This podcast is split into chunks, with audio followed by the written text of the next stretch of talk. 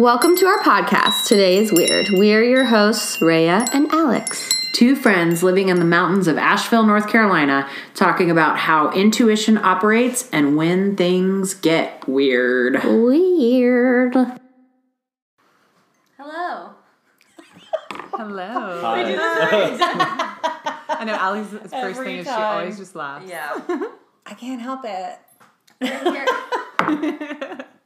Okay, okay, go ahead. We're here today with two special guests. Ooh. Yes. um, so maybe we can just start by doing a check in. Sure. Alexis, do you want to go first? What are we checking in about? How are you? How have you been feeling? We you were on you've been on two other episodes at this point. Yes, we did one for the start of the pandemic, That's right, 2020. Oh. and then I forget what the other one was. But Something yeah, swiftly Yeah. after that. just the in-house body worker here, Alexis Dunn. nice to hear you all. Thanks for having me. Yes, I'm doing well. That new moon in Scorpio was a bit of a doozy for me. Kind of felt pretty exhausted over the weekend, but feeling much better now and happy to be here. And today we have my dear friend Will Camp, who is an astrologer that I met in the throes of the restaurant industry in Asheville many years ago. Hi, Will. Hello. If you want to start with your check in and how you're doing. Hi, everyone. Thank you for having me. Uh, I'm doing really well. Uh, as Alexis mentioned, um, former veteran of the service industry, but uh, have always uh, sort of identified vocationally as an astrologer. Yes. And um, Scorpio New Moon was great for me, but what's kicking my ass is the direct is like the, all the planets going direct after such a long period of retrograde action. I'm, you know, uh, was comfortable in my little introspective bubble. Now here we are, sharing to the world our experiences and feelings. Zoom. Yeah, this is Will's first podcast, y'all. So we got a newbie on. Yeah. Alex? the Pisces. The double Pisces. Although I had a reading recently where you said I was an Aquarius rising and I really liked it, so I'm just gonna pretend like I'm an Aquarius rising still. Yeah, you definitely have Um, hard alien energies. I I have two know. planets. I have two planets in just, like, Aquarius. so alien to me. Yes, yeah. I have we we did a pod. Oh yeah, we did a podcast since I got back from the woods. Okay. Yes. So yes, doing well. Except I'm a little like fuck this energy to be totally honest. Which She's over to Scorpio. I'm, um, but I like Scorpios. I have my Jupiter in Scorpio. We're gonna talk astrology today, so I'm gonna keep throwing all that crap out there. But, um, so I don't know with Mercury and Scorpio earlier, it was it was it was OTT. It was too much. I was like, but over the top. I'm sorry, but that's a reference from the show Love Island, which I watched early in the pandemic. So maybe that's you know, um, okay, like the worst trash show TV ever. Um, so, anyways, yeah, I'm just a little irritated, but I'm happy to be in the presence of you all. So, um, I'm just busy. I don't really like being busy. It's not really my thing. I'm not into being busy. ever. True Pisces. for real. I'm like, oh, I didn't get 30 minutes to stare off into space today. You know, I gotta have that time. Busyness is salvation. yeah. So, um, no. So just like a little irritable at the at the energy. Um, yeah, and you know, just like some Thanksgiving. I don't even want to use the word drama, but some Yeah, here come the holidays. travel. Here it comes. Yeah, you know. How many gluten free pies you got to make this time? just some like tension there, which is fine. Uh, but it's also, you know, I just don't have a lot of energy toward towards any of that with my family. So sorry if you're listening. they can just miss you. exactly. Yes. Just hang out in the mountains. Next. Well, that's literally all I've been doing is hanging out on the mountains. So Yeah, it's really nice to be out in Maggie Valley today. yeah, we're all here at my house. We're so lucky. Um, so yeah, I've just been feeling a lot of nesting energy. I've been like rearranging a lot in my space. I feel like I've been in a time warp. Like I don't even know what I did yesterday. I don't know what I did earlier today. Another one of those. But yeah, not too much going on my way. But Um, I know a lot is going on in astrology, and we're going to talk to Will about that. So let's start with maybe, yeah. How did you find astrology? How did when did that interest peak? You know, The I to say it peaks every day. You know. when did it pique your interest? Right? oh Or, sure, you know, yeah, yeah, totally. Okay, and tell Uh, people you're three, if that's okay. Oh sure, uh, my big three Oh, yeah. are Oh, yeah. uh, Virgo Sun, Capricorn Moon, Leo Rising, Mm. um, Chiron and tenth house in Gemini. Mm. Um, let's you know, obviously Pluto and Scorpio. Right, which is generational. Is Yes. the outer planet. Whatever, it's fine. Um, Alex is a different generation. In case you didn't catch that. And I got my interest in astrology uh, essentially from my mother, who always references things in these sort of vague astrological terms, and they're always right. uh, and for her, it's more of a passing interest, but she's far more interested in. She's a Capricorn. uh, She's Capricorn Sun, Aquarius Moon, Sagittarius Rising. Oh, So- that's a combo. She's like a classic girl boss, and so Earth, for her, astrology is just yeah. like one arrow in her quiver of cocktail talk. But for me, it's like becomes so interesting, and uh, I didn't start really taking it super seriously until probably like 2008 when I started studying with this amazing, amazing woman named Aleka Thorvalsen. Based, A what? Aleka Thorvalsen, look her up. Okay. She's a badass. She's uh, based out of the Low Country in South Carolina. She's like literally a Kahuna, among wow. among other things. Uh, I have like chills just talking about her. But I studied with her for a few years, and she sort of sort of showed me that it's so much more than just what you think it is. Like it's so much more than what I know it is to be today after a decade of professional practice even, you know. Um, and she's sort of the one who, in that very Aquarian, you know, freedom from what you know, she introduced that concept to me, and that blows my mind. You know, because there's what you know, there's what you don't know that you, you know, there's what you know that you don't know, and then there's what you don't know that you don't know, which is everything. The abyss. Mm-hmm. Yeah. Right. Well, it's not so much abyss as it is the quantum sea of opportunity. Absolutely, and it's like in And my sometimes view, you don't know what you know.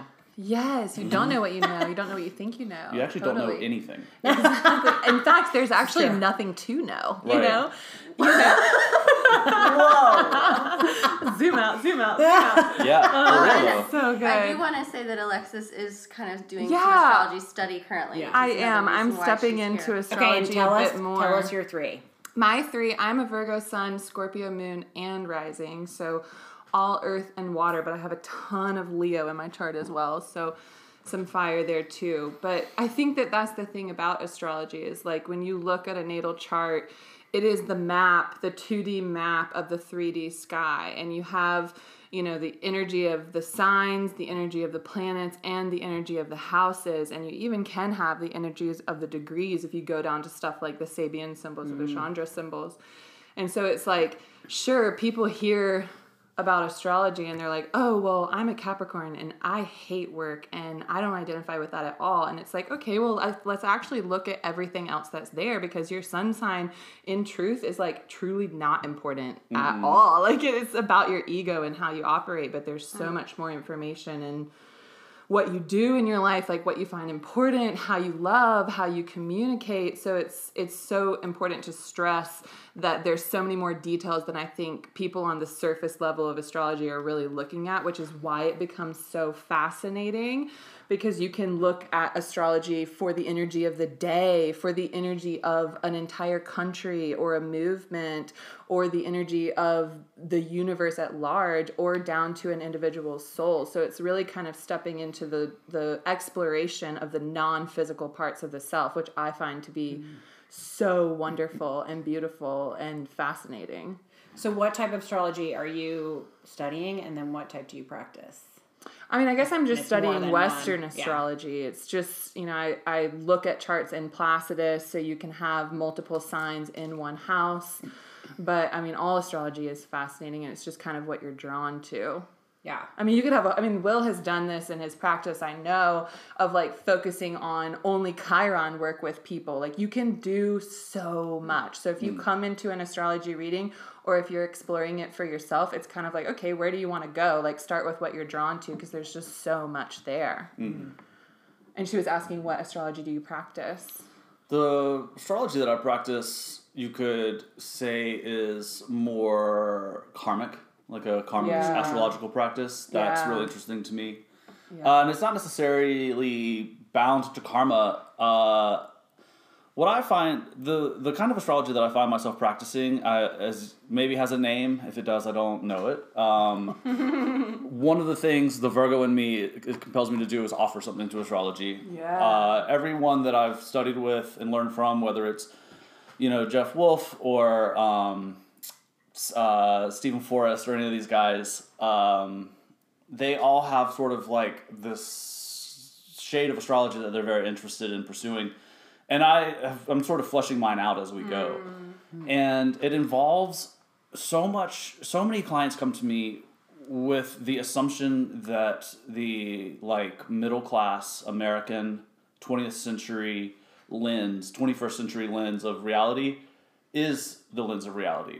Hmm. And going back to freedom from what we know, imagine being set free of the things that are wrapped up in what I just said. Hmm. And because yourself exists in an environment totally separate from that. Hmm. In fact, you know, I think everyone listening or everyone at the table can agree that unless you are an elderly, wealthy, Christian, white, cis maled, heterosexual, married, procreative male, Wow. then like that lens does not apply to you. yeah, it doesn't Right. fit. But that's the blanket lens that we're all like. That's what school tells us to be. That's what religion tells us to be. That's what our work tells What us to be. America. The Yeah. system, the matrix. Yeah. Yeah, the system, the matrix. And so obviously that's bullshit. And the phrase human resources, the phrase human mm. resource gets thrown around so much in this pejorative way because you think of like the nanny culture, the nitpicking person at work who stops you from stealing pens or something or whatever. you know, but really, uh, it's no coincidence that we live in a time of seven and a half billion people. You know, since we've been keeping mm. track in our timeline, that's the most people that's ever been incarnate on this planet. By far. And if each person is a unique individual who And can who has a has a soul. that's what I mean. Can Yeah. only do. There's something that everybody can do that only they can do. That mm. Nazis can't take from them. That money mm. can't take from them. Uh, That you cannot imprison. And if everyone were empowered to do that, then we wouldn't have any of these systems that we just talked about. We would be living in a much more streamlined world. Uh, I hate to use the word perfection, but as a Virgo, it comes up a lot. Um, and it's obviously, I don't think we'll ever achieve what the normal idea of perfection is, but we can certainly work towards it. You know, it's a great motivator, if you will. And wouldn't you rather live in a world where everybody was themselves, free of judgment, or free of this like lens that only applies to one kind of person, and that one kind of person hasn't even used it to do something good with it? Exactly. You know? Yes. So everybody who comes to me, it's like, are we talking about their karma if they want to? Sure. Are we talking about what motivates them if they want to? Sure. But what we're really talking about is who are they? Mm. You know, and like Alexa said, the sun is one aspect, but the sun is also a planet. Like Dane mm. Rudhyar points that out a hundred years ago. Mm-hmm. The sun is also a planet. You know, it is maybe the front door to our consciousness, but you have the back door of Saturn. You mm. have the super back door that doesn't even exist of Neptune. Mm-hmm. You know what I mean? You have all of these points of access, you know, and like Alexa said, it's quantum. It's not just here and now, it's mm. everything, you know. And people who are like, well, it's like stars or whatever, and it's like, okay, you're a star.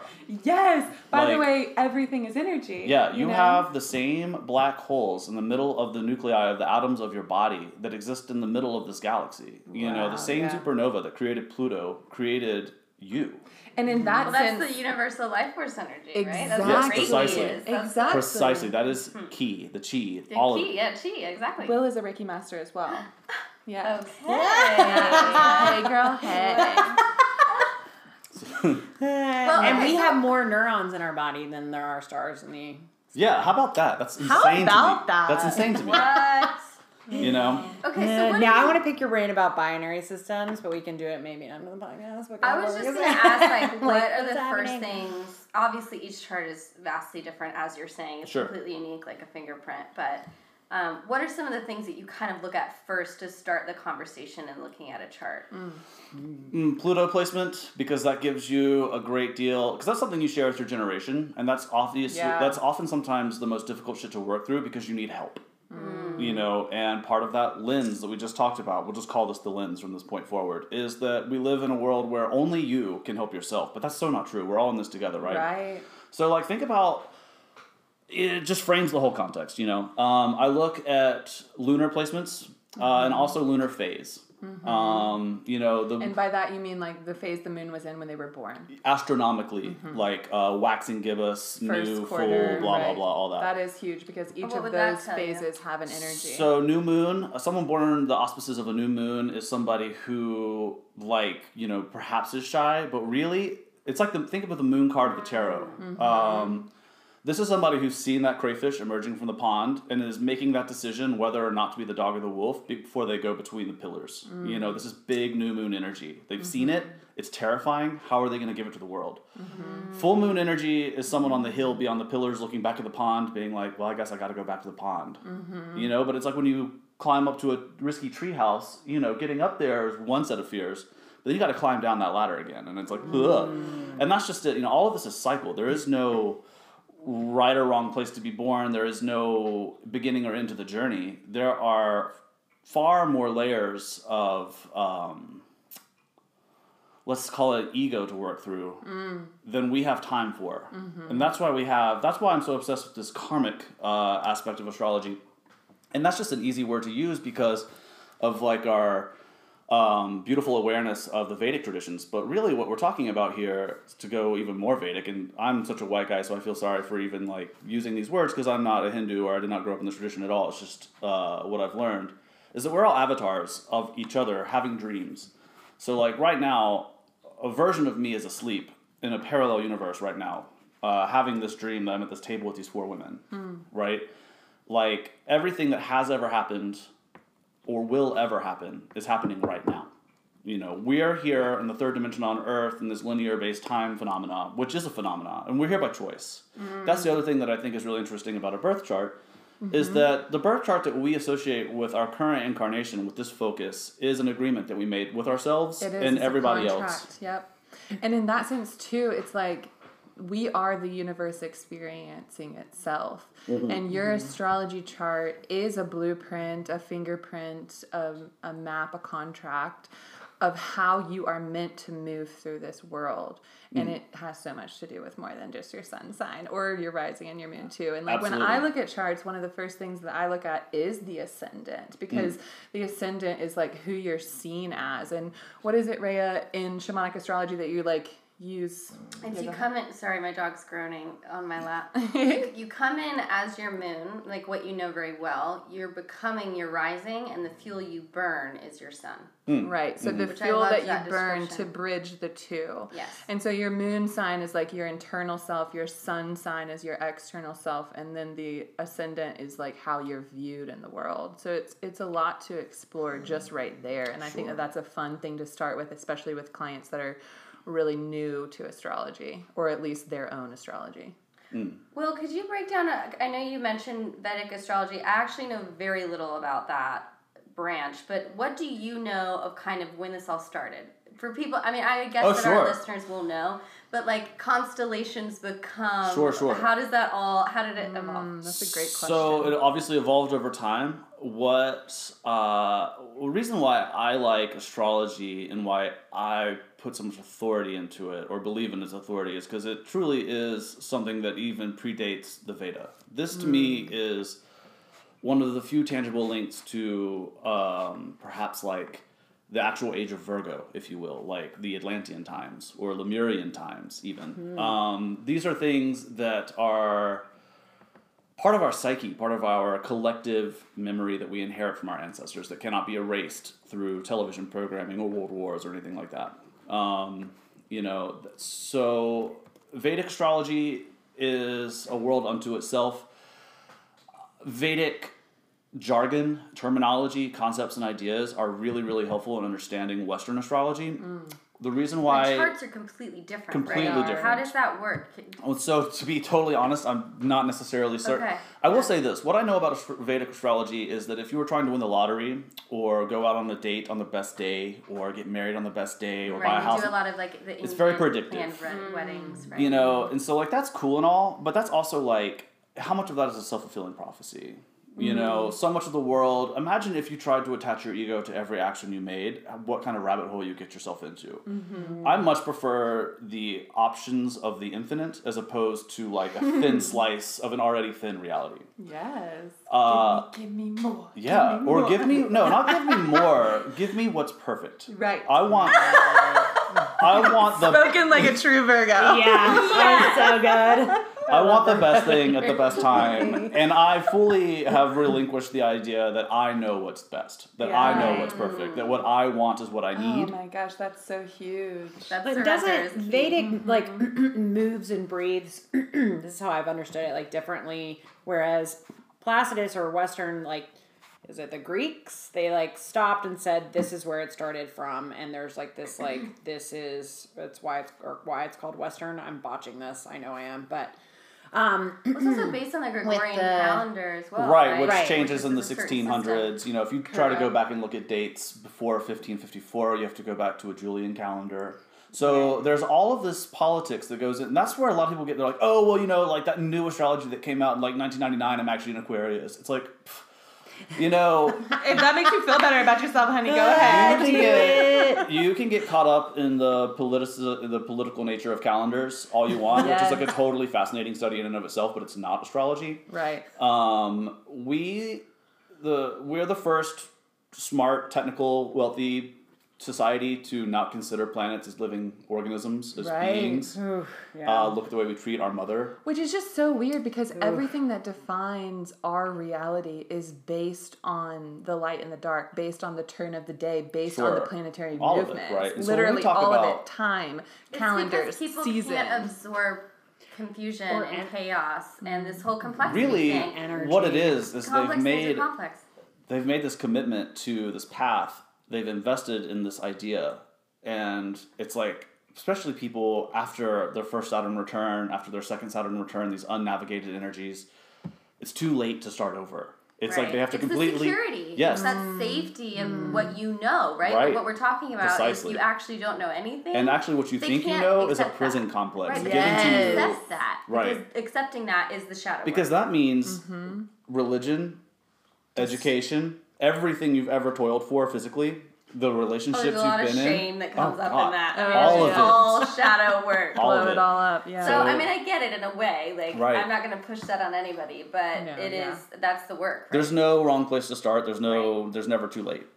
You know, uh, it's all about your own personal freedom. How free do you want to be? Uh, sometimes I think about how easy it would be just to have taken my college degree and gone on continuing to indoctrinate myself in the methodology of the gotten world. a real job. No, gotten like a yeah, just like sharpen my blade and kill people for money. You know, Yeah, like it would have been really easy. Um, and I wouldn't have driven here in a Toyota. you know what I mean? uh, and in fact, the mountain I would have driven to in my much nicer car probably would have been an Aspen. You know, but um, here we are talking about this re- this material reality, which goes back to what you were saying. Because of this investment in the material reality, a lot of people are like they'll they'll fight uh, they'll fight understanding of this because they realize deep down that there is some realness to what we're talking about. It's not just stars. It's not just this. And, you know, Vedic astrology is to- is formatted physically on paper totally different than quote unquote Western astrology. And when I say Western astrology, uh, I'm not talking about calendars or imagery systems.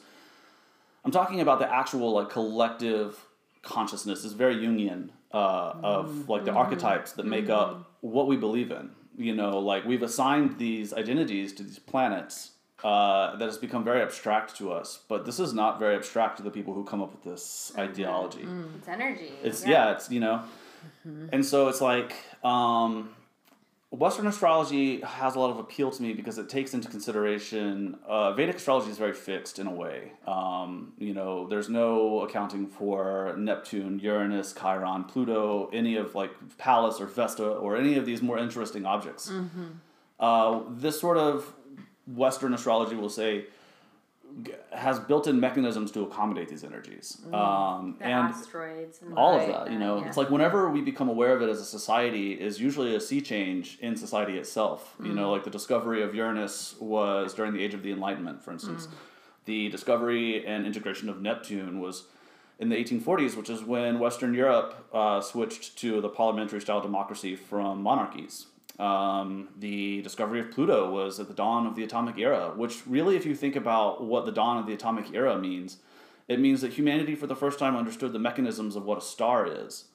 Uh, and if you think about what a star is, it is like the gateway to other star systems, you know? But what did we do with it? We weaponized it, you know? Talk about a crisis. Um, and speaking of crises, you know, that was the, the era when Pluto was in Cancer. So they were having a crisis in nurturing. And so they had this brilliant scientific breakthrough that they immediately used to kill people with, you know? Um, and so you look at um, the discovery of Chiron in the 1970s. It was sort of the beginning of this whole, like, oh shit, maybe we need to take a deep breath. I didn't realize it was that new. Yeah. Um, Chiron is a big fucking deal. Chiron is the rainbow bridge between Saturn and Uranus. You know, the ego building and the ego destruction. Okay. Ooh. It's a, it's a that's a fascinating relationship between those 3 um, Because like if Pluto is what you're working on in a macro sense, Chiron is what you have to deal with immediately. Um, and we have to sort of use our. so I'll use myself as an example. My Chiron's in the tenth house in Gemini, right? So it's sort of like I have to quickly come to deal with whatever my role in society is going to be, and I have to look at it. I can't. It cannot be like this sort of enigmatic, hermetic.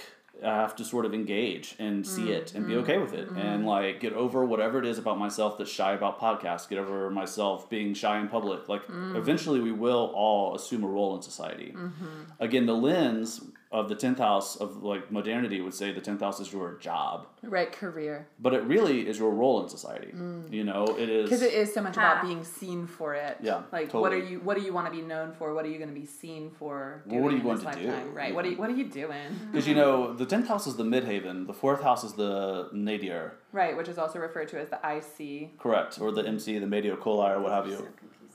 Confusing. Uh, It kind There's of a lot of intricate terminology. Yeah, and that's yeah. why I say it's just so fascinating because there's so many ways to explore Sure. how mm-hmm. things are in relationship with one another and how that can be combined in your individual birth chart. Sure, absolutely. Mm-hmm. And I would say too, I'll say like for listeners, it's a language. So It oftentimes I just is. listen to Lots astrology. Yeah. And I don't know necessarily. I'm like, okay, wait, there's this, there's this. So if you're like listening and not mm. tracking, it's like a language where it'd be like, if you're listening to a podcast in Spanish and you don't know Spanish, but you know like a little bit of it, You it's pick the it same up thing. while you, you go just pick it up. Right. Yeah. It's immersion. That's how I feel. Exactly. Also, I was listening to Sea Change by Beck on the way here. Oh, great album! I love that. Cute. It's kind of interesting. Super Wanted to throw that in there. yeah, I also think it's really fascinating too, like as you explore astrology in the sense of it being so complex and what you can look for and having so many different um, insights on mm. so many different things. Like what fascinates me that I really wish I could explore more, but I can't because my family doesn't have this information, nor do they care to get it. But is looking at ancestral lines mm-hmm. and looking at like like I know a friend of mine. She has a Scorpio moon line that goes four generations deep of females in her family, hmm. and like how incredible is that that the moon which is you know a very emotional internal intuitive influence in the sign of scorpio which is very psychological mm-hmm. transformative very deep it goes in the female mother line of her family. Like i just think that is so very fascinating and beautiful. Well, that's karmic and right lineage and work, how you could like explore that in your own line. Like i really so look forward to reading you know it's a question right now in the world as to whether or not we're going to choose to have children in this wild world we're living in. But the idea of like reading my grandchildren's chart and finding those intricacies is just so fascinating and something that I think would really teach people how to operate in a more holistic and like free way from their youth hmm. than finding out never or like much after all of these very significant things have happened in life. Hmm.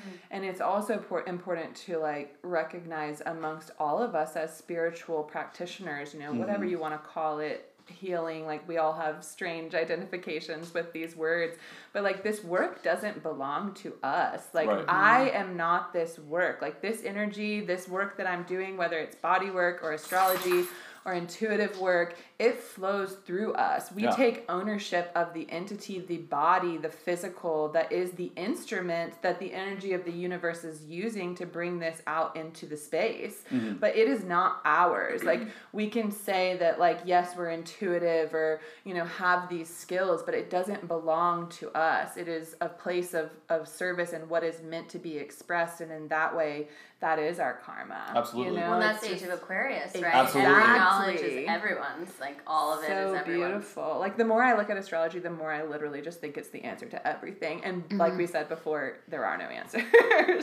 But it certainly removes some of that like random that randomness that this world can feel like. You yeah. know, there's this dichotomy that exists between what we feel intuitively and what we are presented with, uh, in like a hierophantic sort of way to take it back to the tarot.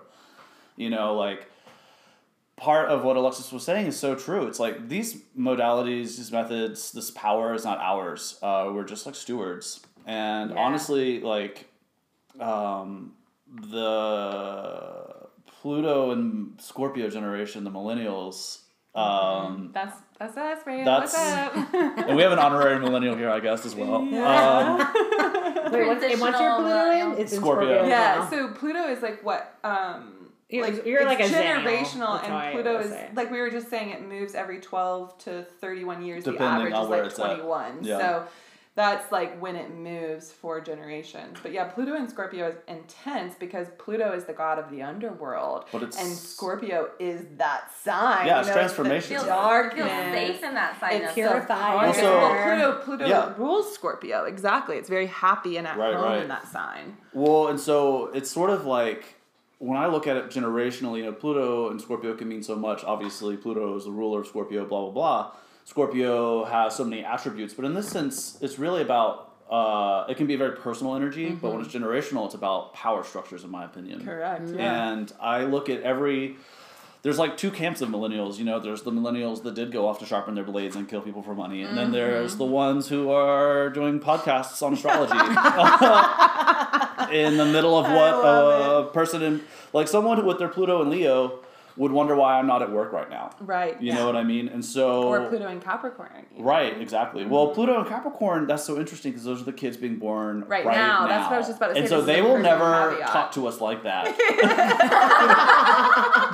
Yeah, exactly. because we're creating a world for them. To we're destroying a world given to us by our ancestors, and they will rebuild it. Mm-hmm. You know, they really will. and their older friends who get them high for the first time will be the Pluto and Sagittarius generation who will have thought about what they need to build. Absolutely. Because The dreamers, they've dreamt it up, Yeah. and then Capricorn Capricorns Earth are sign's going to bring it into the physical. That's so beautiful. They all have their Yeah. It's, Capricorns are happiest when they're yeah. working, not thinking. Yeah. You know? Absolutely. Absolutely. And Pluto and Sag would be like people in their like late teens, early tw- like late Mhm. twenties, Correct. something like that. Mhm. They're Okay. the Zoomers that Yeah. uh, fucked up the Trump rally and all that. You know what I mean? oh, yeah, on TikTokers. Yeah. Because and you think about okay, so you think about what a Sagittarian energy means to you personally. It's sort of like a philosophy, right? You think about it collectively. It's more like a religion. Oh yeah. And so we have a bunch of kids here who are having the the part of their ego, the part of their identity that is caught up in what it. Why do we live? Why are we born? And why are we here? Why are we alive? This is their this is their crisis. yeah. Mm-hmm. You know. That's huge, and this is a perfect caveat because we nice did really want to talk about the Pluto return that's happening right now for the U.S. and how big of a deal that is because it only happens every two two hundred and forty eight years. Thank you, Will. and so it's like what that's saying is that you know it's Pluto and Capricorn too. So this is also about power structures, exactly like big systems, and looking at what's happening in the U.S. right now, where all of that Management. is exactly like under scrutiny and being challenged in the most intense and incredible way that any of us have ever seen in our Bye. lifetimes. Exactly. By burn it all See, down. well, so I think it's ca- tower interesting card. With if we were- the oh go ahead with with a lot of like the voting. There was the movement for people that wore like the 1776 shirts to be like remember who we are, and I'm like, it's just hilarious. You can watch it play out. There is no where- going back to 1776. Right. Yeah, come on, But I, I y'all. want to be like look Pluto forward returned. to 2076. Like, what's up with you? Like, Yeah. you know, But that's it's what I so mean. like Pluto returned. This like feeling of wanting to hang on to something that's like no longer And it is literally no crumbling around exists. you, exactly. Again, we go back to the idea of false security. Right. And what feels safe and what feels known.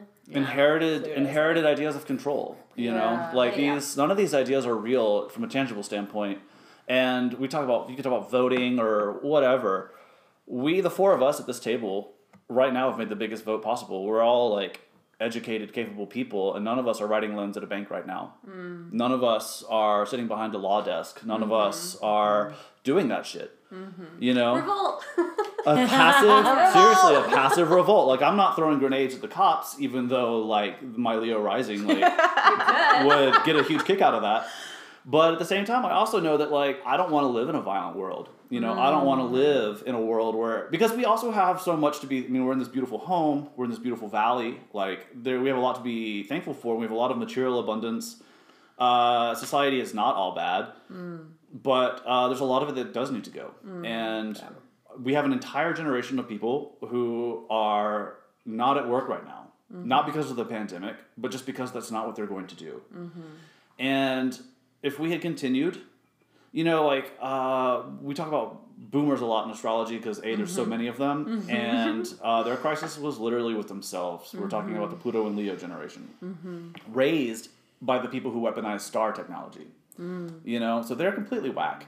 They went to work and look what they bought bmws and they bought you know when my parents were my age they had two mortgages on two different they had a vacation house they had a fleet of whips they had a child you know what i mean like i'm impressed that i can keep a dog fed um, yeah. and these are people who spiritually and emotionally are like me. They don't want to be, you know, performing surgery and developing shopping malls. They want to be like camping and dancing and like, you know, exploring themselves sexually. Like all They're these in between, right? The Right. 70s was this like rise of, oh, okay, we can do something different. But then they were like, mm, I don't know, actually, let's go back to what was But think safe. about yeah, totally. But then having us now, we're like, well, fuck that, you know? Look, they got drafted. They got Yeah. drafted to go that's fight an imperialistic war. Like that's Yeah, something that we wouldn't even deal. with That's not even if someone drafted me. The last thing I would do is go to the place I was told to go to and shoot somebody. Mm-hmm. Like that would be like they would have to pick. They have to spend more money getting me there. Right. You know, and the odds of me shooting whoever drafted me is a lot higher than me shooting whoever I was supposed to shoot, quote unquote. Right. And like generations, I think it's interesting how they quantify generations because like generations lengths are not a perfect equation. Sure. Like the millennial generations from 1981 to like 1996, I think, so like 15 years. Mm-hmm. And in that case, you know, I think with the boomers it was a longer one too. I'm not 100% of Was. the dates, but it was Pluto and Leo and Pluto and Virgo in Mm-hmm. that generation. So you have darkness around being who you are and being seen, and you have darkness around perfectionism Service. and service.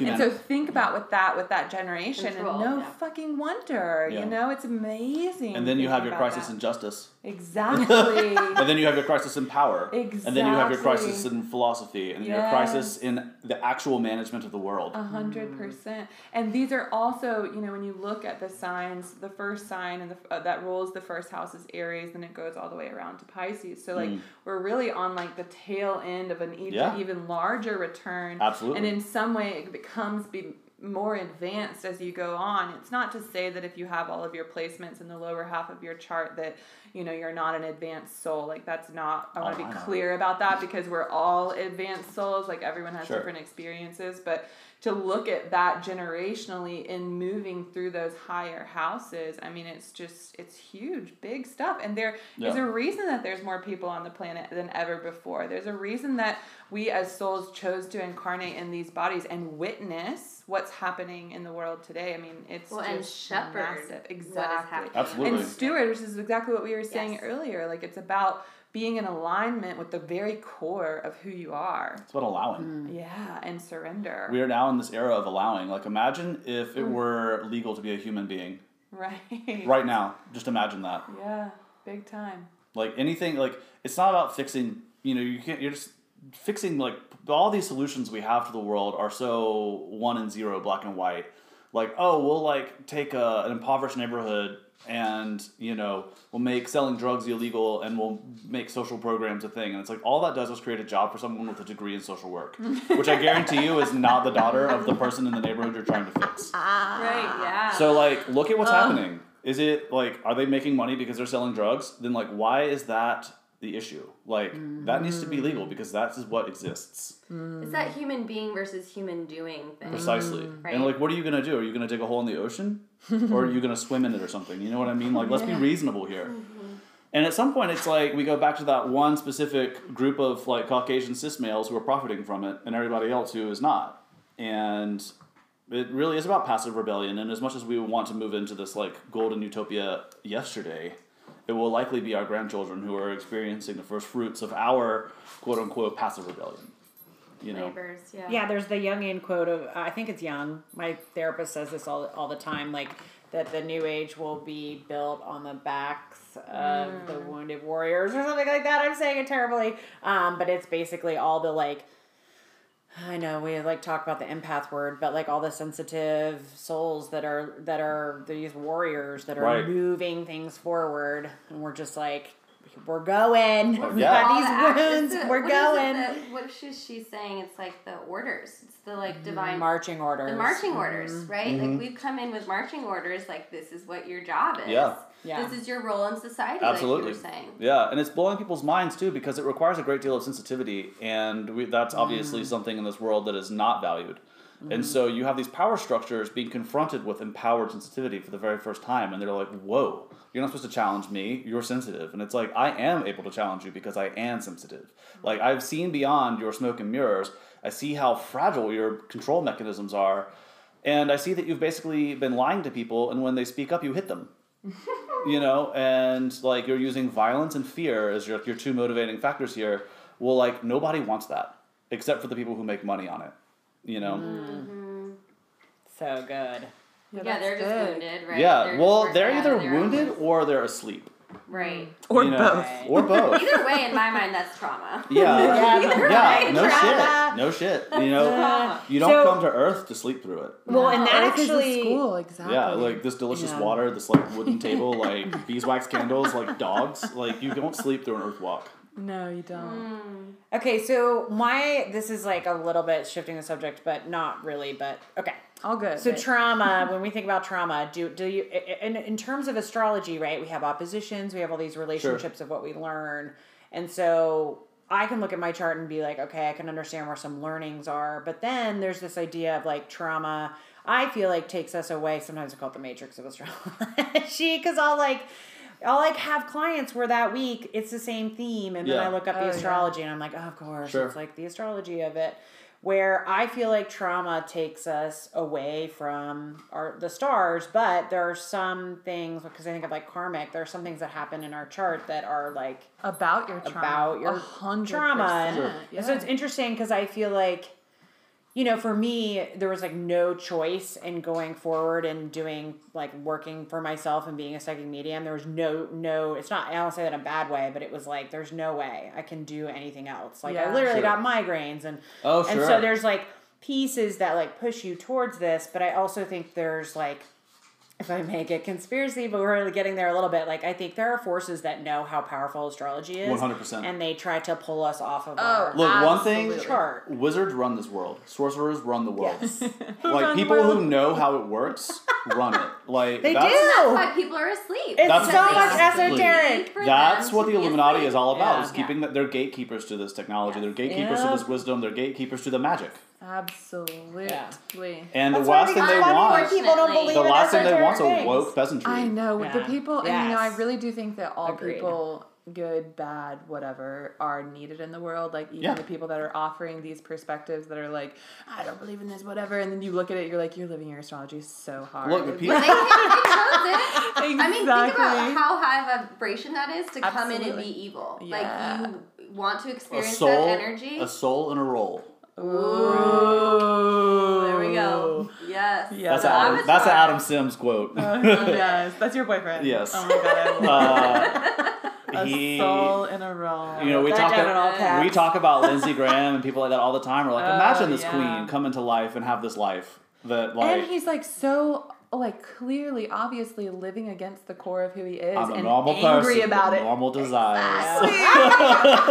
exactly. Or you think of, like, but without Reagan. yeah, Like, but Reagan without was Reagan big and Trump and all these astrologer. a- oh dude he but was a he huge had astrologer. access to the way astrology builds the world and he Right. was in a unique position. Like, Hitler and Napoleon were all made decisions astrologically like Yep. um, you know, Napoleon was essentially just like a regular, like general in a chaotic part of France's history until he stumbled across all these artifacts in Egypt that he took with him forever. Like he went over there to secure Egypt from the British, found all these objects, like these uh, truly ancient Egyptian texts, which. You know, theoretically, the Egyptians were the refugees of the Atlanteans, it all really is patterning. and That he is such a didn't good make a point to bring decision without consulting these like No. aurories or whatever. You know, these like ancient Egyptian ephemerises. And I Okay, love. we have to have you back. I know. I love. like so many rabbit holes. Like, wait, wait, wait, wait, wait, that one. Oh, that I one. know, and we all operate really quickly. I hope everyone at home listening is uh, keeping up. Well, But we always say don't operate a vehicle while Yes. we do get that. We do get that. yes.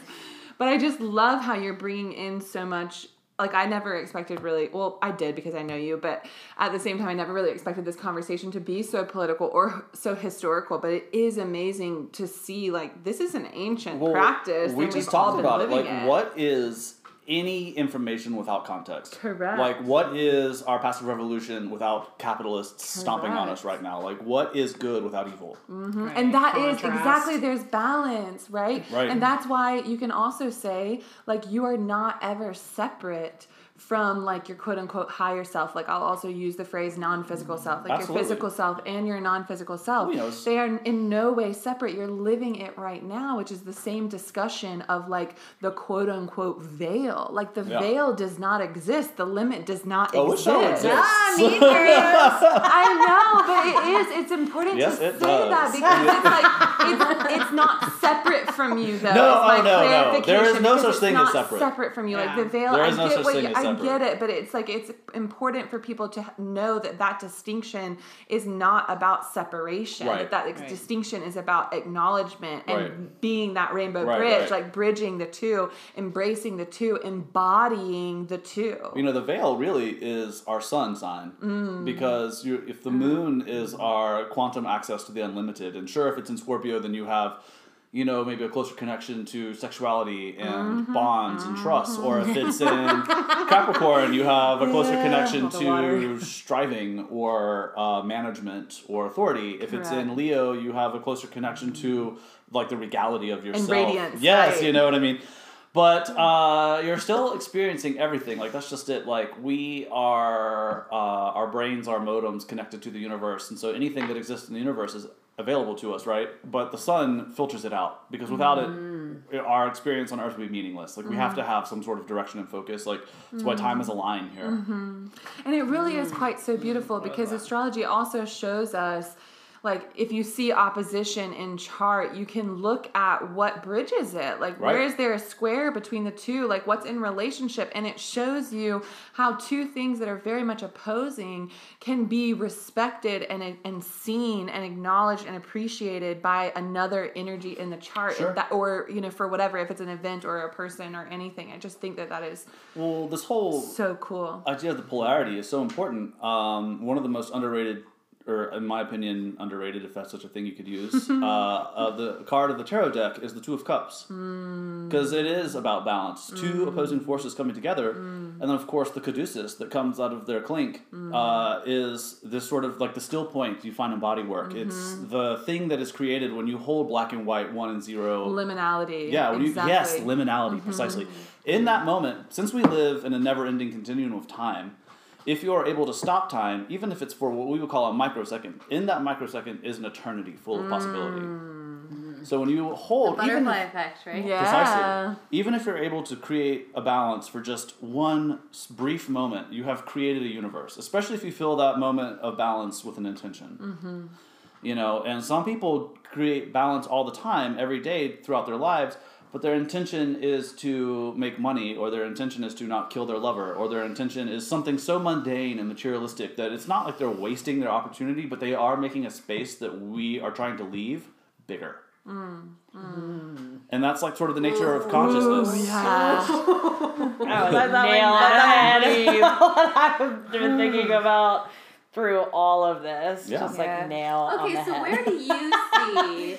Um, I'll say your role, but also just how we can be stewards or shepherds of the people that are making that space bigger. How can we get more people to leave? Where do you see that happening? Maybe even through an astrology lens or some of the transits going on of what is happening. I'm glad you asked. You know, Let's be. I'm trying to get optimism here, but like, yeah, no, I'm glad you asked because look, here's the deal. Uh, everybody wants to be witnessed in a safe space.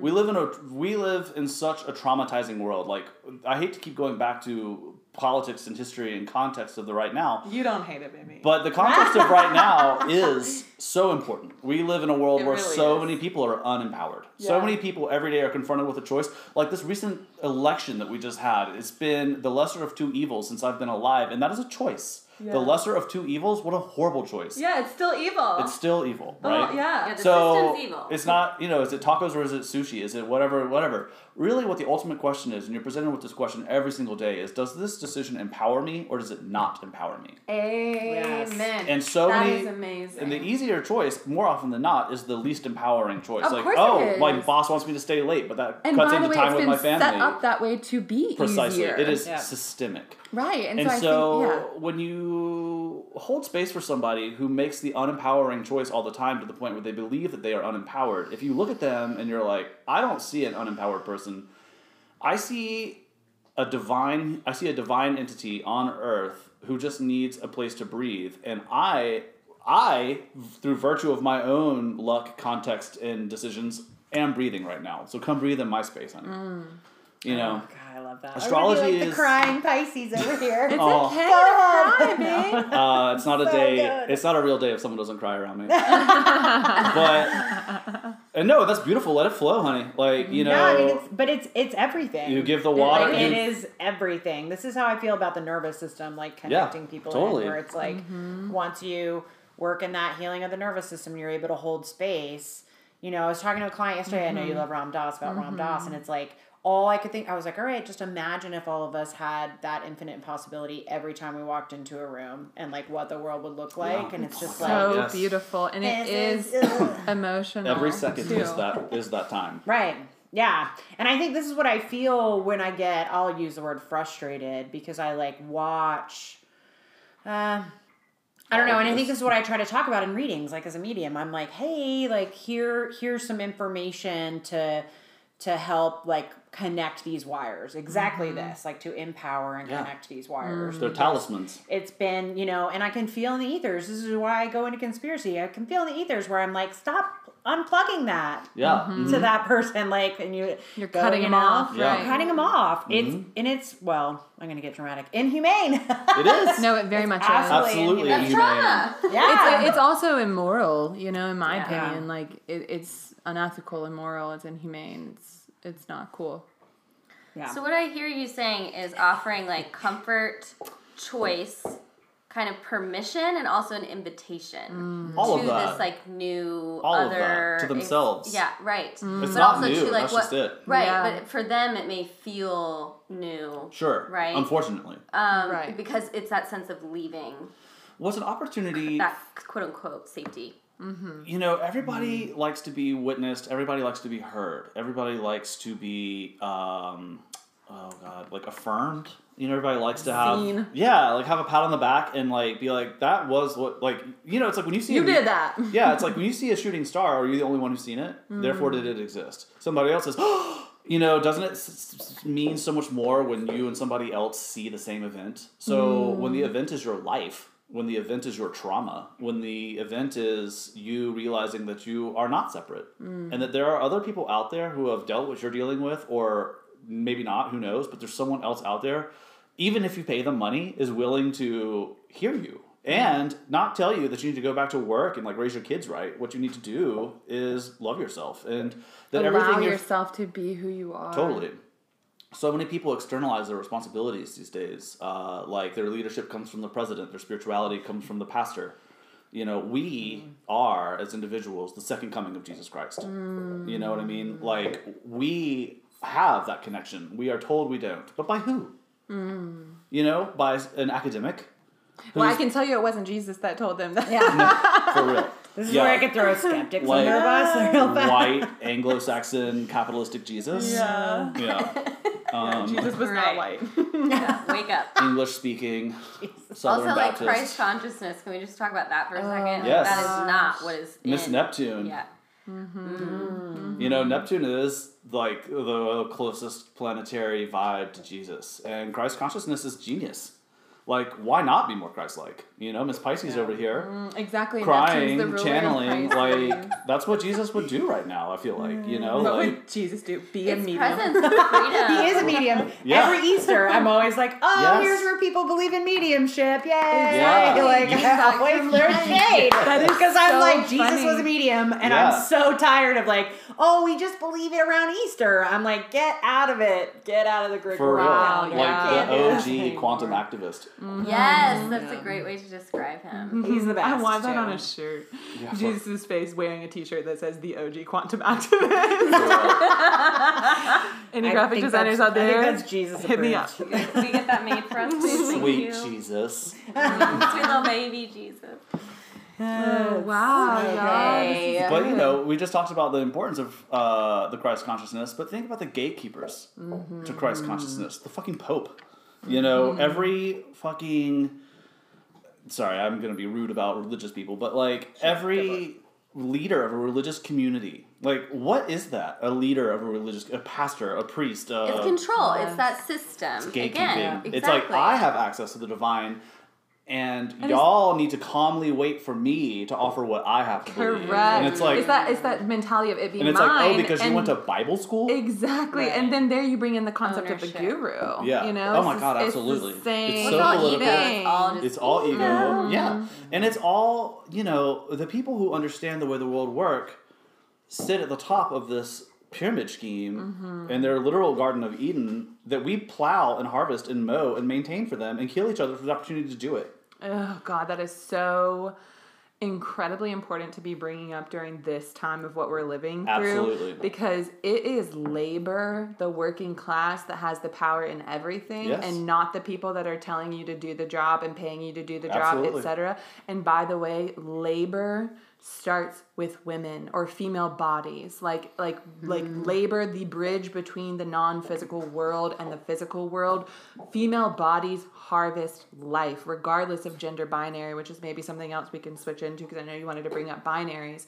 But it's mm-hmm. like that is the creation of all things. It all starts with labor and until we build and interact in a society that prioritizes this first and this is a lot about like the Mag- magdalena eh, um what is that Mag- Mary Magdalene. Mary Thank you. Magdalene, Yeah. Exactly, but there's a whole book about this right now um, that I'm not remembering the name of. Maybe, maybe we'll put it in the show notes. But um, just the idea that labor starts with female bodies and that labor is the power. And until we have a society that like not only accepts that but creates the environment that is needed to support that from the whole thing like there will be mass conflict and problem with power and struggle and all of it Well, that's mm-hmm. the yin yang. I mean, Joseph Campbell, that studied so many different Yes, societies, was talking about female is life, mm-hmm. and its job is just to be. I mean, uh, women get their period. This thing happens to them, mm-hmm. right? Things happen. You receive. That's why it's feminine. It mm-hmm. happens to you, and you create life. And male masculine role, if we're in like a balanced structure that's not matriarchal, that's not patriarchal, the men energy, masculine energy, protects that feminine energy mm. and is like driving the car, mm. and the woman dictates where you're going, what life mm-hmm. looks like. And so that's what we're trying to get to, right? And it is this whole masculine, toxic masculine that we're in now, which is what mm-hmm. you're talking mm-hmm. about, that's completely distorted mm-hmm. the feminine and distorted everything. I don't know how we get balance. I don't even think it's really a swing in the opposite direction, but it's integrating somehow. We are at the far end of a empowering- pendulum swing right now. Yes, though. that's Absolutely. absolutely true. yeah that is You know. true like a lot of this patriarchalism is a response to matriarchal matriarchalism of like the ancient times you know mm-hmm. and think about that in a time where you don't have the internet or you do believe in the power of gatekeeping and the power of giving birth like that's that is ac- that's access to power that is like understood, that is obvious, that is clear. Without labor, there is no labor, as you said. Mm-hmm. Well, that's why marriage is gatekeeping. That's oh why, like, God. so much, Yes, you know, it's birth such control, bullshit. Monogamy, the, the sense all of of it. abortion, all of that. Mm-hmm. Yeah. All of that you know um, mm. yeah all of that. So much when you start thinking about it you really begin to realize what a hierarchical world we live in and mm-hmm. how at every intersection of every concept there is a gate. Mm. And very few people have the keys to it all. And the people who do have the key to it all the rich old straight white men who are christian don't even know it. They mm. don't even they're not even aware of the planet they live on. It's like hey bro you live in this world. And they're like what world i don't live in a world.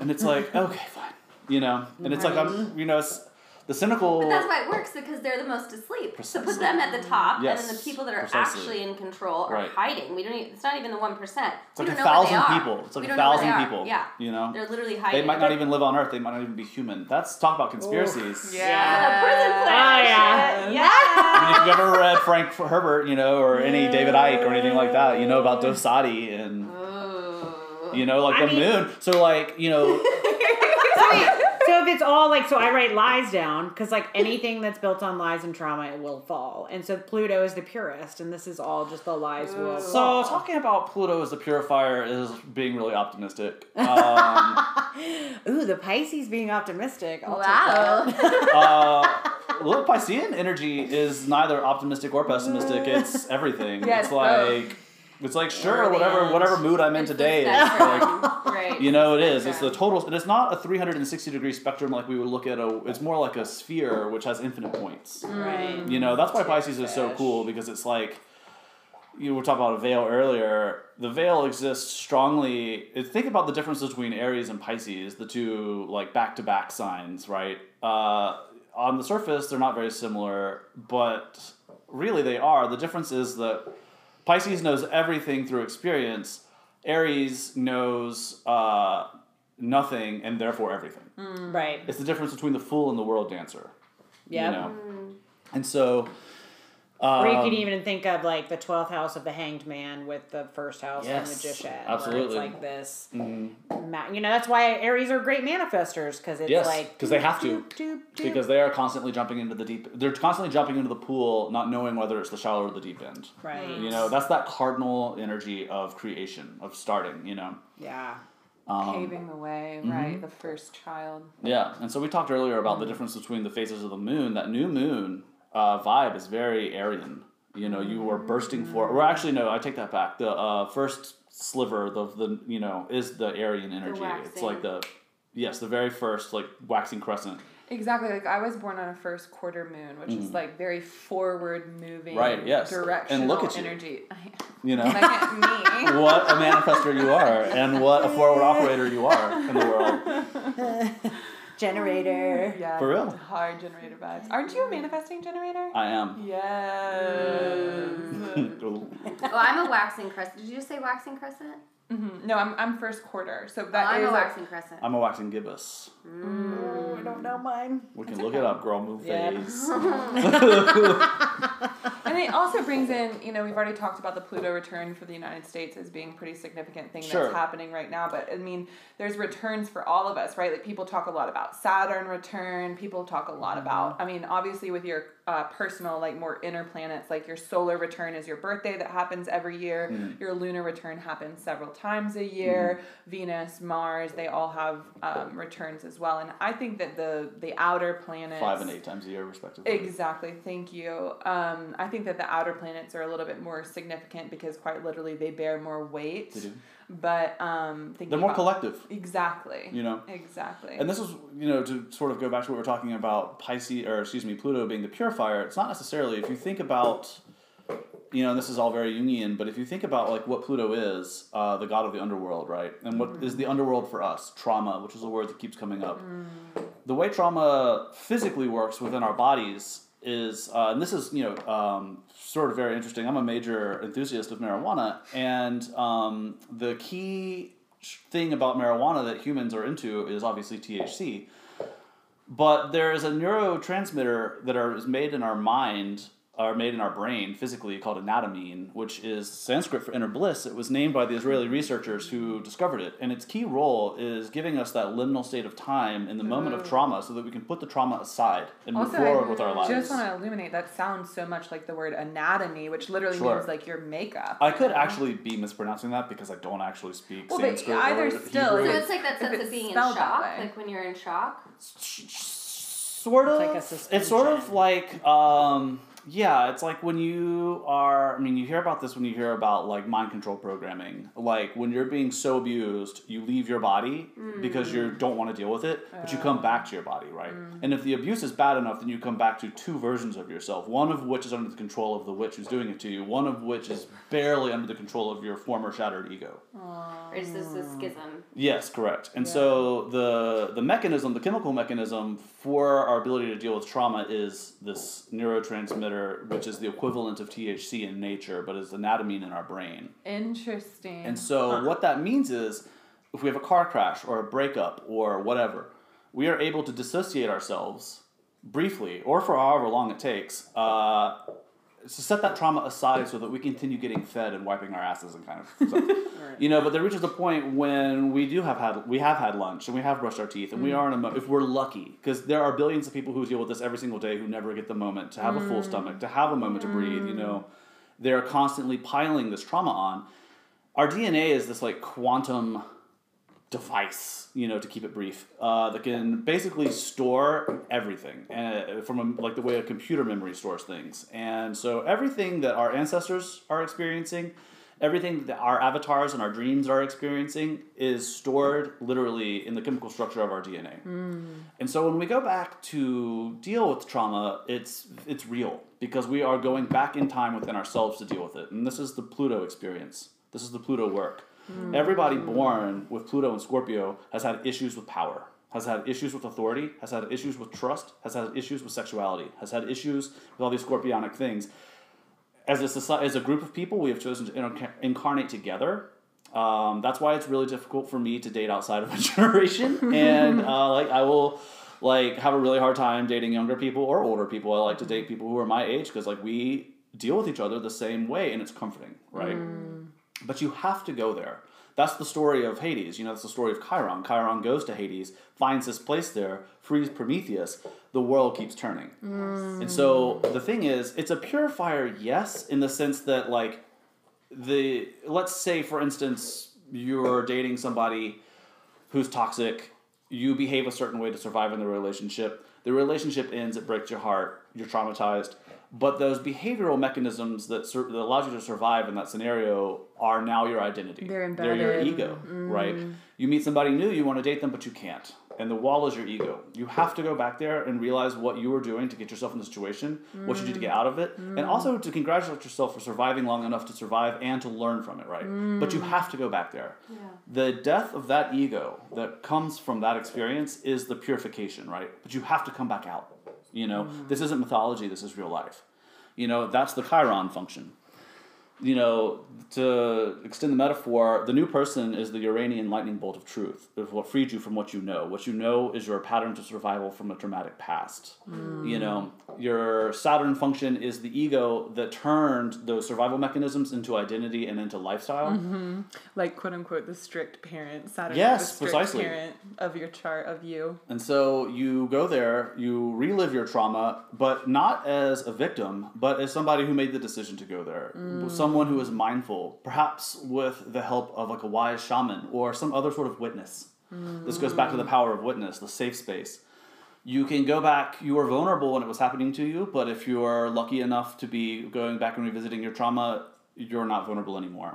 You know, you're doing this now. You're the progenitor of this healing crisis, you know, if you will. And it is a healing crisis. You will cry, you know, or whatever your whatever your human reaction is to dealing with your trauma will be very real and shitty. You know, because it's trauma and it's been stored in you forever. and all your like diabetes and issues and whatnot are not because of sugar and whatever, it's because of trauma you have not resolved.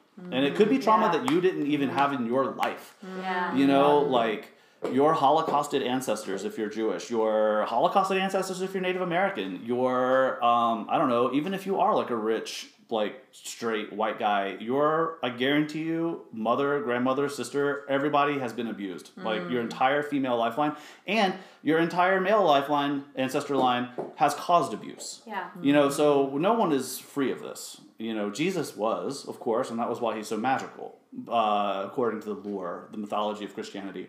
But, um, you know, we all have shit to work on, so no one's immune from this process, and that's why Pluto's such a bitch, you know? Because it's like. Yeah. So we should all be doing this, you know. Like we should all like the the mantle of the professional astrologer, the mantle of the body worker, is something that we do to assign authority because that gives the space weight. You know, mm. it's a form of gatekeeping, but it's like the most compassionate gatekeeping, and we also have to work with the tools we got, and the tools we have in twenty twenty are th- are this. Right. You know. Mm-hmm. Right.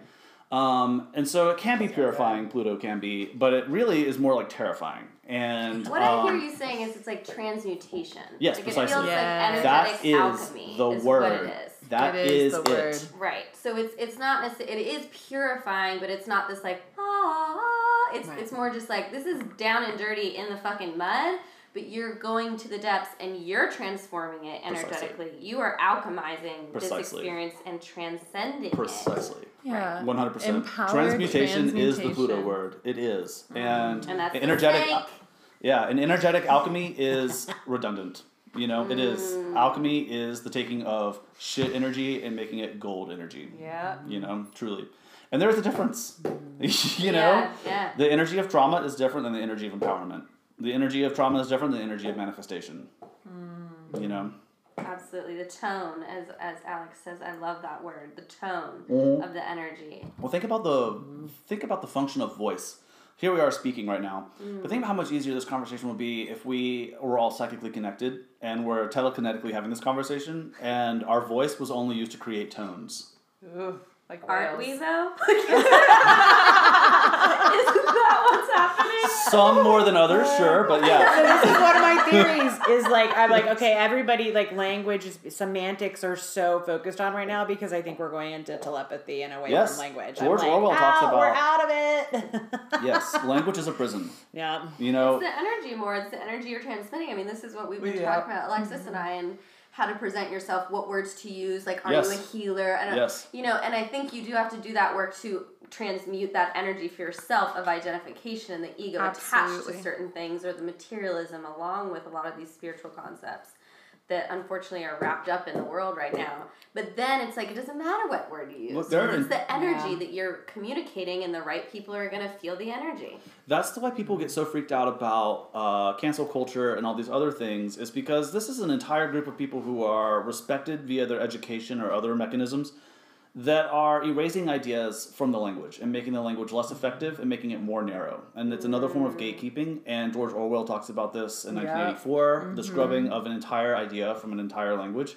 Makes it impossible to communicate. Like, if we mm. didn't have the idea of serfdom, if we didn't have the idea of class struggle, we wouldn't know that we exist in it. You know, and that is a goal of entire industries. Mm. So, Ooh, God, So there's good. that. Okay.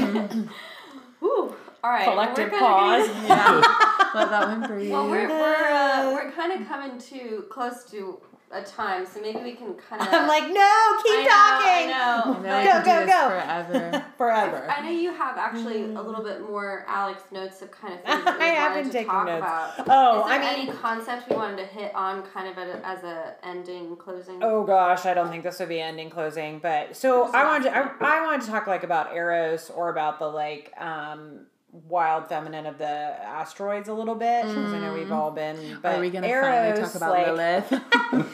We so they're, like, Alexis' obsession I am a Lilith We slut can talk about Lilith. Um, the binary system. Let's talk about Lilith. Oh, But I like the idea But no, of the binary, binary. system of where there's Correct. two and we're starting to mer well talk and then there's going to be a big switch. Absolutely. I think that that is a really great place to end actually to like discuss how we are making change in binaries and mm-hmm. how things Yeah. are not so dualistic because again that separation in reality doesn't actually exist. Mm-hmm. And so when you look at binary in the astrology world like people are like oh venus that's your feminine planet oh Ma- mars that's your masculine Right, planet right. or your male planet but it's not that it's divine feminine and I was divine saying they're masculine literally thinking about genitals when they say that, and I'm just like, yeah, exactly. Like we're not talking about genitals, you know? We're not talking about biology. We're talking about the energy, the feeling, the tone. perhaps electricity versus magnetism Oh, on a yes. very broad spectrum. Yes, big yes. time. And so it's like no, it's actually the ma- the divine masculine in your chart, the divine feminine in your chart. Well, how do you and act in the world versus how do you act on yourself? Exactly, and how do you act versus how do you love? Mm-hmm. And so it's just beautiful to make that shift because not only is it more inclusive, but it's it's it it does blow up that separation Sure. a bit more, and I think that that's so like on a larger scale what's important right now And is go ahead Yeah, I was saying the and even just the idea of the binary through our cultural lens is so misunderstood. Yeah. Um, we think of, for instance, uh, even just if you think about the binary system of Jupiter and the Sun, everybody believes. Not this is the wrong way to put that. A common belief is that the Sun orbits, excuse me, that Jupiter orbits the Sun, but in reality, they orbit a point called the Barycenter that exists outside of the Sun. They orbit uh, a theoretical point in space um, there is no center of the solar system. You know, the Earth and the Moon are the same thing. Like the Moon actually orbits a place that's like a few miles below the surface of the Earth. It doesn't orbit the core of the Earth. Like just that simple distinction between what is the actual point around these two binaries what do they orbit around? It's this mm. idea that we don't even like give credence to because we're too busy thinking about what orbits around the other thing. And we're like oh the bigness wins. Everything orbits the bigness. And it's like well the bigness also orbits something as well. Mm. And the fact that it's not a rock floating in space blows people's minds. And it's like the answers we seek are not going to be a pinpoint physical thing that you can reach out and touch it's not a yes and a no it's something you have to create for yourself. It's something you have to mm. manifest, and you have to believe in it. And as the power of belief has been so manipulated, as we keep going back to the lens of the world right now, yeah mm-hmm. when you are free to believe in what exists, it is like the ultimate empowering thing. It's like what shamans have always known. It's like, mm. honey, you are wrapped up in the drama of the tribe, but like really, what's happening out there in the world is is, is so much more real.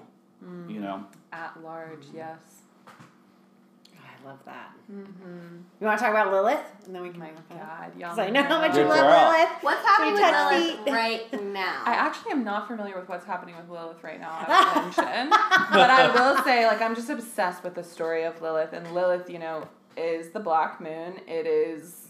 She blew herself up because she did not want to be involved in all the bullshit. She is the shadow. She is the darkness. She is the dirt. She talks about your fears. She talks about, you know, how you move through it all and how you can navigate and like your tendencies in like the shittiest parts of yourself and it's so mm. important to see her and know how much power she has and know that that is within you. And the way to like transmute that is through just being who you are and allowing yourself and dealing with the trauma that you have been through and accepting and operating with your shadow. Like we all are both at the same time everything is 100% about you and not about you at all and so it's just i think a really p- cool part of astrology to be able to dive into that very deeply mm-hmm. without fear mm. Absolutely. And yours is in Sag. Mine's in Sag. Mine's in Libra. right Pisces. Right. Ew. And it makes so much sense that Yeah. you and I both have Lilith and Sag because Lilith and Sag is associated with the fear of meaninglessness. And we're like, if it doesn't have meaning, then what is it? Why does it exist? I've like said that to friends and clients, and they're like, "Oh yeah, that's you." yeah, that's you. they're like, "Oh, you A okay with Pisces that?" struggling with meaninglessness? No. No, never. I don't believe Listen, that. you all pick it on the Pisces. No, I love Pisces. Oh my god, I love them so I know much. Virgos is too. I Yeah. love Pisces. All this Virgo energy a- is very organizing for me. Very- Structure. yeah. well, we're the opposite. Yeah. We need each other though, you know what I mean? Mm-hmm. Yeah, I can always suss out a Virgo. Like, you got Virgo. Virgo something. Yeah. but what in yours? What's, Mine which is one like is? Venus, Mars. Oh, the are we talking about Lilith Sorry, or where my Lilith, Virgo yeah, is? Oh, yeah. mine's Libra. I forget what it is. It's per. I think it's like What's your Wait. rising? Oh no, I'm saying what does Lilith what is the mean fear? I, I was gonna say it was Oh. perfection, but obviously that's Virgo. Justice. Um, It is balance, in the first house. beauty. of my Yeah. rising. Oh, is it?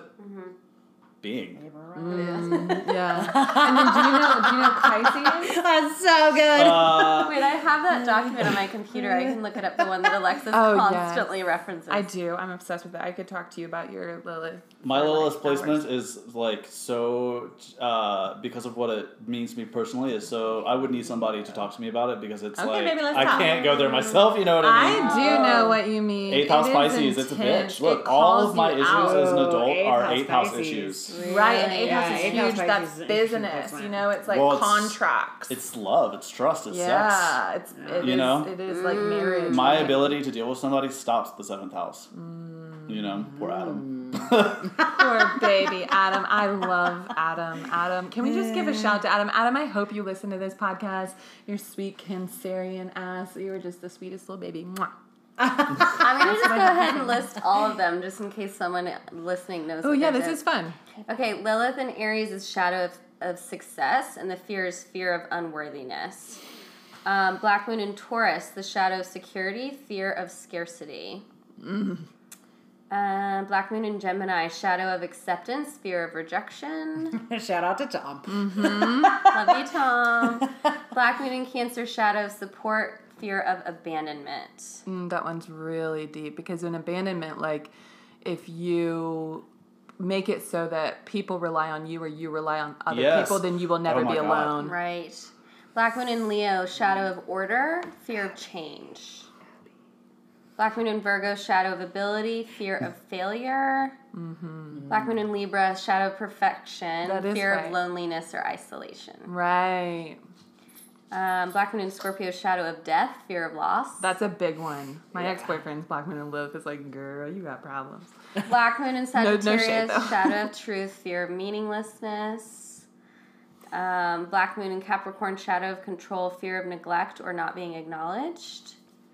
Ooh, Black Moon and Aquarius, the shadow of power, fear of powerlessness. Um, Black Moon in Pisces, shadow of trust, fear of vulnerability. and that in the eighth house too, you know, it's like Oh yeah, that is huge. Oh, and then there's you you don't should trust listen- nobody. You should reference this document. I just love it has so them much. Down by houses. I'll send it to you. You know, it's interesting now that we're talking about Lilith. That's another one of those theoretical places that you have to make real yourself. It's not an actual rock in space. It's Right, she the- blew herself up. It's the barycenter between the Earth and the Moon. Mm-hmm. You know, Wow, yeah, wow. Yes. All this to say, we love astrology. it's fabulous. it's so cool. I've So talked about astrology for years. Me too. Will, I mean, I feel like you could have a conversation about astrology every day and it would be different. Oh, do. a hundred I Yes. percent. do. Like, Yes. you know, Yeah, he literally Yeah. does. I And wasn't on- supposed to see clients today, but I ended up doing it anyways. You know. Exactly. And on that note, Will, how can people find Oh, you? yeah. How can people book with you? Oh sure. Um, I don't. You're like very organic. yeah, I really I tried the whole social like branded astrologer thing on social media, and I hate that person. So, um, you can reach out to me via email. It's very direct and straightforward, but I am a Virgo Capricorn. So hit me up at deepsky984 at gmail.com. Um, put in obviously a subject line so you don't go to the spam folder, and just tell me what's up, and we can work something out. Um, Beautiful. And you do them virtually? I do them virtually or in person. I obviously totally prefer virtual, but um, I will meet in person if that's your vibe. So whatever. But you know, Amazing. yeah. Yay, thank you so much. We're going to go build a fire. Bye. Thank you so much. Right? Nothing else to Yeah. say, really. Okay. okay, Did you stop it? Bye, y'all. Oh.